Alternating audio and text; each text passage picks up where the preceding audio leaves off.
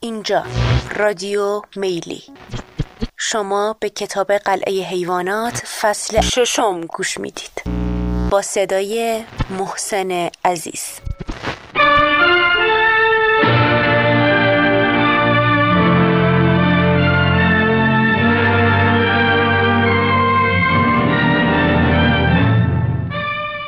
به نظرتون قبل از شروع فصل 6 توضیحی بدم؟ به نظر من نه، چون این کتاب اونقدر واقعی هست و اونقدر تاریخ انقضا نداره لعنتی، یعنی انگار همین الان نوشته شده، نیازی به توضیح نیست. بریم سراغ اصل قضیه.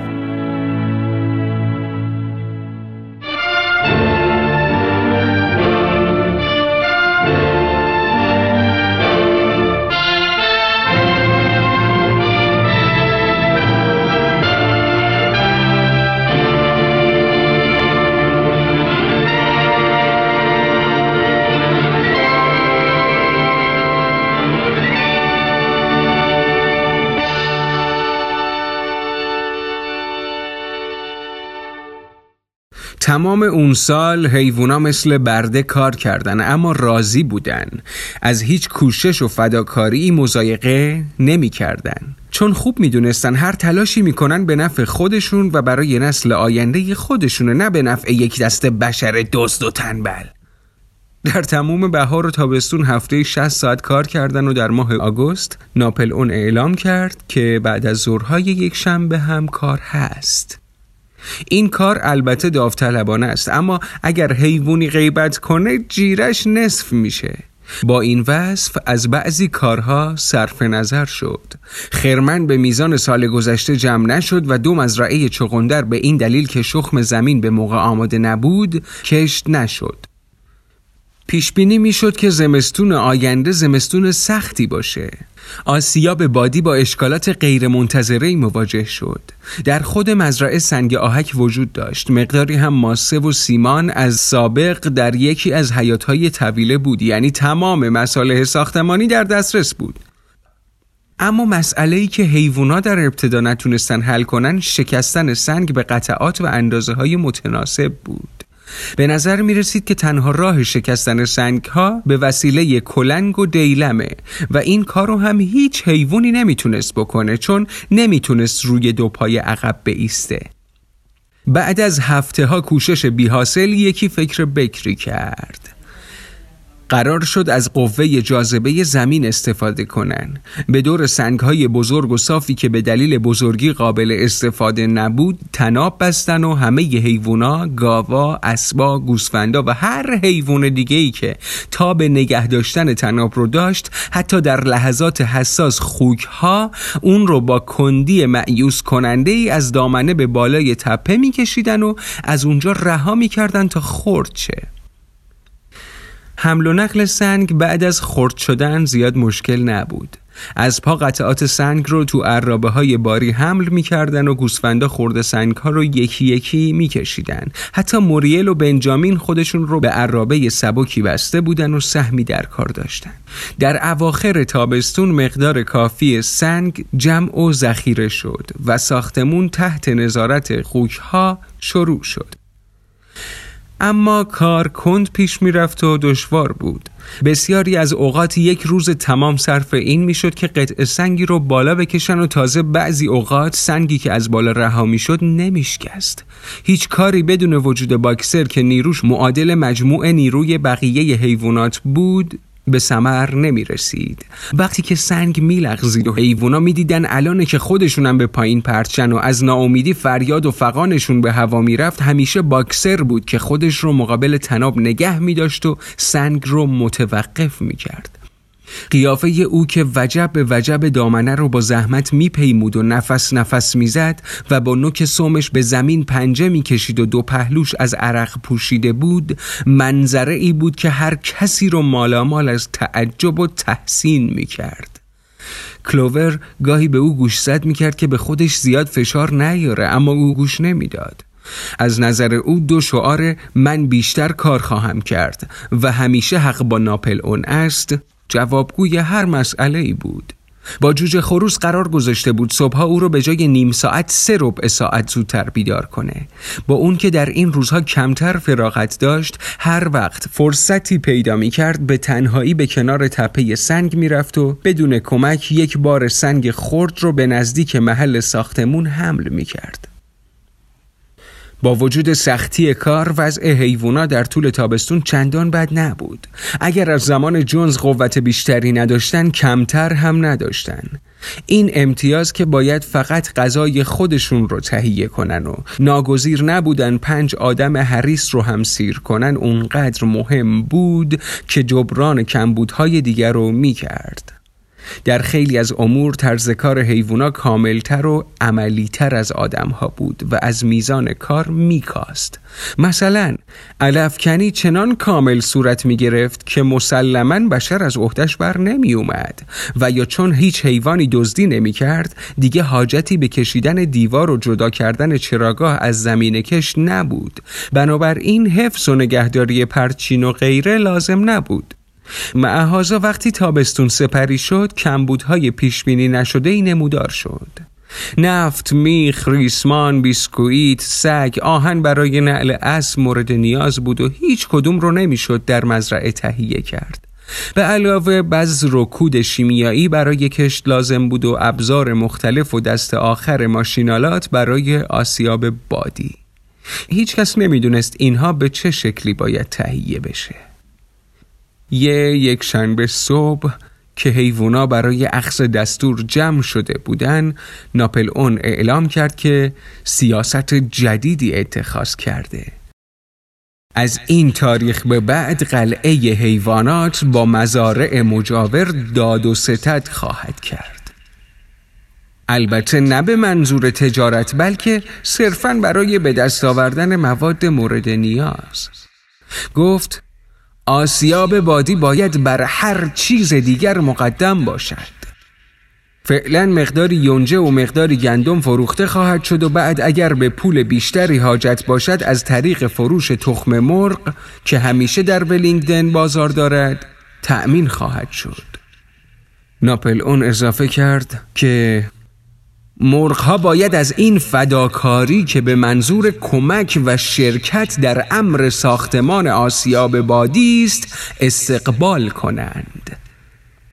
یک بار دیگه حیوونا به طرز مبهمی احساس ناراحتی کردند. ارتباط نداشتن با بشر، معامله تجاری نکردن، پول به کار نبردن، مگه اینها جزو تصمیمات اولین جلسه فتح و ظفر بعد از اخراج جونز نبود؟ همه ی حیوونا این تصمیما رو به خاطر داشتن و یا لااقل تصور می‌کردن اونها رو به خاطر دارن. اون 4 خوک جوانی که وقتی ناپلئون جلسات مشاوره رو حذف کرد اعتراض کرده بودن، با ترس به صدا در اومدن، ولی بلافاصله با غرش سهمگین سگ‌ها لب فرو بستن. بعد طبق معمول گوسفندها 4 پا خوب 2 پا بد رو بعبع کردن و ناراحتی آنی حیوونا تخفیف پیدا کرد. دست آخر ناپلئون پای جلو رو به علامت سکوت بلند کرد و اعلام کرد که ترتیب تمام کارها رو داده و حاجتی نیست که حیوونا با بشر تماس حاصل کنن، که به طور یقین نامطلوبه. خود او همه بار رو شخصاً به دوش خواهد کشید. ویمپر نامی که مشاور حقوقی و ساکن ویلینگدن است، قبول کرده که رابطه بین قلعه حیوانات و دنیای خارج باشه. دوشنبه ها صبح برای دریافت دستور به قلعه میاد. ناپلئون نطقش رو طبق معمول با فریاد زنده باد قلعه حیوانات خاتمه داد و حیوونا بعد از خوندن سرود حیوانات انگلیس متفرق شدند. بعدم اسکوئیلر گشتی اطراف مزرعه زد و خیال حیوونا رو راحت کرد. به اونها اطمینان داد که تاکنون تصمیمی علیه معامله و به کار انداختن پول گرفته نشده، حتی چنین پیشنهادی هم طرح نشده. تصور محض است، شاید از دروغ‌های اسنوبال باشه. بعضی از حیوونا هنوز کمی مشکوک بودن، ولی اسکوئیلر زیرکانه از اونها سوال کرد رفقا آیا مطمئن هستید که خواب ندیدید؟ آیا در این باره مدرکی در دست دارید؟ آیا این مطلب جایی ثبت شده؟ و چون به طور قطع در این باره نوشته‌ای در دست نبود، حیونا قانع شدن که خودشون اشتباه کردن. هر دوشنبه آقای ویمپر طبق قرار به قلعه می اومد. مردی بود شیطان و کوچک اندام که در امور جزئی مشاور حقوقی بود، ولی به حد کافی هوشیار و موقع شناس بود که قبل از هر کسی تشخیص بده قلعه حیوانات به رابط نیازمنده و حق العمل اون قابل ملاحظه است. حیوونا آمد و شد او رو با نوعی وحشت آمیخته به نگرانی نگاه می‌کردن و تا سرحد امکان از او دوری می‌جستن. با این وصف دیدن ناپلئون چارپا که به ویمپر دوپا امر و نهی می‌کرد، غرور اونها رو تحریک می‌کرد و نگرانی‌ها رو تا حدی جبران می‌کرد. رابطه ی حیوان و انسان مثل سابق نبود. نفرت بشر نسبت به قلعه ی حیوانات به قوت خودش باقی بود. بشر ایمان داشت که قلعه دیر یا زود به ورشکستگی خواهد افتاد. راجع به آسیاب نظرشون این بود که به جایی نمیرسه. آدم‌ها در میخونه‌ها جمع می‌شدن و با نقشه برای یکدیگه ثابت می‌کردن که آسیاب بادی خراب میشه و تازه اگه خراب نشه قابل استفاده نخواهد بود. معزالک برخلاف میل باطنی خودشون برای حیوونا که قادر به اداره امور خودشون شده بودن احترامی قائل بودن. یکی از بروزات این مطلب این بود که اونها به تدریج مزرعه رو به اسم قلعه حیوانات میخوندن و دیگه به اون مزرعه مانر نمیگفتن. به علاوه از جونز هم که دیگه امیدی به برگشت به مزرعه نداشت و به قسمت دیگه‌ای رفته بود پشتیبانی نمیکردن.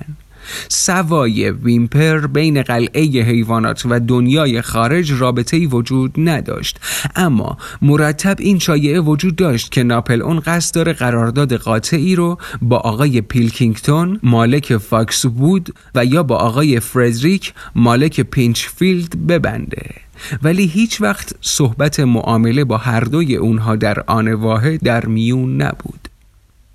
همین مواقع بود که خوک‌ها ناگهان به ساختمون مزرعه نقل مکان کردن و اونجا رو اقامتگاه خودشون کردن. باز به نظر حیوانات چنین رسید که روزهای اول تصمیمی غیر از این اتخاذ شده بود و باز اسکوئیلر تونست اونها رو متقاعد کنه که چنین نبوده. گفت خوک‌ها که مغز متفکر مزرعه هستند نیاز به جای آرام و دنج دارن، به علاوه مناسب با شأن پیشواست که در خانه ساکن باشه نه در خوکدانی. اخیراً ناپلئون رو با عنوان پیشوا خطاب می‌کرد. با تمام این مراتب بعضی از حیوان‌ها از شنیدن این که خوک‌ها نه فقط غذا رو در آشپزخونه صرف می‌کنن و اتاق پذیرایی رو به تفریح خودشون اختصاص دادن، بلکه روی تخت هم می‌خوابن، مضطرب و نگران بودن. باکسر طبق معمول با شعار همیشه حق با ناپلئون است مطلب رو درز می گرفت، ولی کلوور که فکر می کرد به خاطر داره که تخت خواب صریحاً تحریم شده به انبار رفت و سعی کرد معمای 7 فرمان رو که روی دیوار ثبت بود حل کنه، ولی چون فقط می تونست حروف منفصل رو بخونه سراغ موریل رفت و گفت موریل ماده 4م فرمان رو برام بخون. در این فرمان گفته نشده که روی تخت نباید خوابید؟ موریل با کمی اشکال اون رو خوند و بالاخره گفت این ماده میگه هیچ حیوانی با شمد بر تخت نمیخوابد. عجیب بود که کلوور نتونست به خاطر بیاره که در ماده 4م فرمان اسمی از شمد برده شده باشه، ولی چون این کلمه بر دیوار ثبت بود لابد چنین بوده. و اسکوئیلر که بر حسب تصادف با 3 سگ از اونجا میگذشت تونست غذایا رو روشن کنه. گفت رفقا البته شنیده اید که ما خوک‌ها در حال حاضر روی تخت خواب میخوابیم و چرا که نخوابیم. قطعا فکر نمی کنید که قانونی در تحریم تخت وجود داره. تخت خواب به طور ساده جایی است که بر اون میخوابن و اگر خوب دقت کنید متوجه میشید که مشت کاه طویله هم تخت خوابه. قانون استفاده از شمد رو که اختراع انسانی است تحریم کرده و ما شمدها رو برداشتیم و لای پتو میخوابیم. تختها کاملا راحتن، اما نه زیاده بر حدی که ما بعد از کارهای فکری به آن نیازمندیم. رفقا، شما مسلماً در مقام سلب راحتی از ما نیستید و قطعاً نمیخواهید که ما چنان خسته شیم که از وظایفمون باز بمونیم و به طور یقین هیچ یک از شما طالب بازگشت جونز نیست. حیوانان دوباره در این باره به وی اطمینان دادن و دیگه در اطراف خوابیدن خوکها بر تخت سخنی به میون نیومد و حتی وقتی که مدتی بعد اعلام شد که خوکها از این به بعد 1 ساعت دیرتر از سایر حیوونا از خواب بیدار میشن، کسی اعتراض نکرد. تو پاییز حیوونا خسته ولی خوشحال بودن. سال سختی رو گذرونده بودن و بعد از فروش مقدار یونجه و غله، ذخیره غذایی برای زمستون چندان زیاد نبود، اما آسیاب بادی همه رو جبران میکرد. بعد از برداشت خرمن کمی هوا خشک و صاف بود و حیوونا که فکر میکردن حتی یه وجب بالا بردن دیوارهای آسیاب بادی ارزش تحمل هر رنجی رو داره، بیش از پیش زحمت کشیدن. باکسر حتی شب بیرون می اومد و در روشنایی ماه 1-2 ساعتی از وقت خودش رو صرف کار می کرد. حیوونا در لحظات فراغت دور آسیاب بادی نیمه تمام راه می رفتن، استحکام و قائم بودن دیوارهای اون رو تحسین می کردن و از این که موفق شدن چنین بنای با عظمتی بسازن در شگفت می شدن. فقط بنجامین بود که درباره آسیاب بادی شور و شعف به خودش نشون نمی داد و طبق معمول به طرز اسرارآمیزی می گفت خرها عمر طولانی دارند. ماه نوامبر با باد سختی سر رسید و کار ساختمون به علت بارون متوقف شد، چون امکان ساختن سیمان نبود. بالاخره شبی با چنان سخت وزید که بناهای مزرعه از پی تکون خورد و از بالای بام انبار سفالی به پایین افتاد. مرغ‌ها وحشت زده از خواب پریدن، چون همه صدای تفنگی رو در خواب شنیده بودن و صبح که حیوونا از جایگاه خودشون خارج شدن دیدن که پرچم واژگون شده و یه درخت تنومند نارون مثل تربچه از ریشه در اومده و وقتی چشمشون به آسیاب بادی افتاد از فرط ناامیدی از بیخ گلو فریاد کشیدن. آسیاب بادی ویرون شده بود. همه به محل حادثه هجوم بردن و ناپلئون که همیشه به قدم آهسته حرکت میکرد پیشاپیش همه میدوید.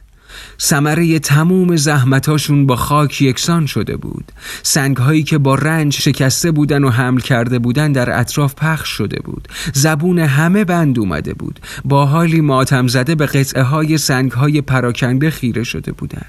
ناپلئون ساکت قدم میزد و گاهی زمین رو بو میکشید.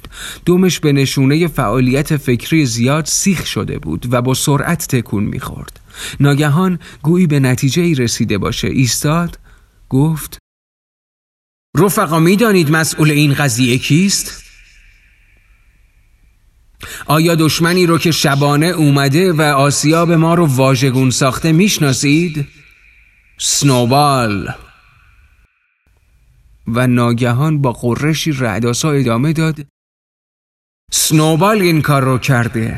این خائن صرفاً به فکر عقیم گذاشتن نقشه ما و برای انتقامجویی از اخراج شرماورش در زیر نقاب تاریکی اینجا اومده و زحمات 1 ساله ما رو به باد داده.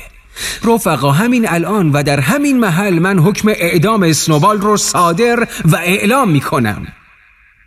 نشان درجه 2 حیوانی و نیم کیلو سیب جایزه هر حیوانی است که عدالت رو درباره او اجرا کنه و 1 کیلو سیب جایزه کسیه که او رو زنده دستگیر کنه. حیوانا از این که موجودی حتی اسنوبال میتونه تا این پایه بزهکار باشه سخت متأثر شدن و فریادی از خشم برآوردن و همه به این فکر افتادن که در صورت مراجعتش به چه شکلی او رو دستگیر کنن. تقریباً بلا فاصله رد پای خوکی در چمن پیدا شد. رد پا چند متری ادامه داشت و مثل این بود که به سوراخی در پرچین منتهی می شد. ناپلئون رد پا رو بو کرد و اعلام کرد که جای پای اسنوباله و گفت محتملاً از سمت مزرعه فاکسوود اومده.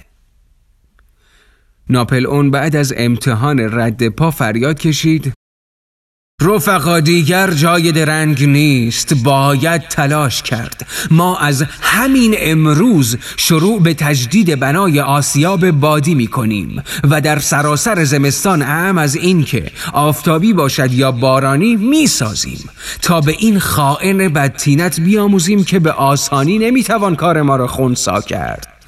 رفقا به خاطر بسپارید که در نقشه ما نباید هیچ تغییری راه یابد و برنامه باید در سر موعد تمام شود. رفقا به پیش! زنده باد آسیاب بادی، پاینده باد قلعه حیوانات.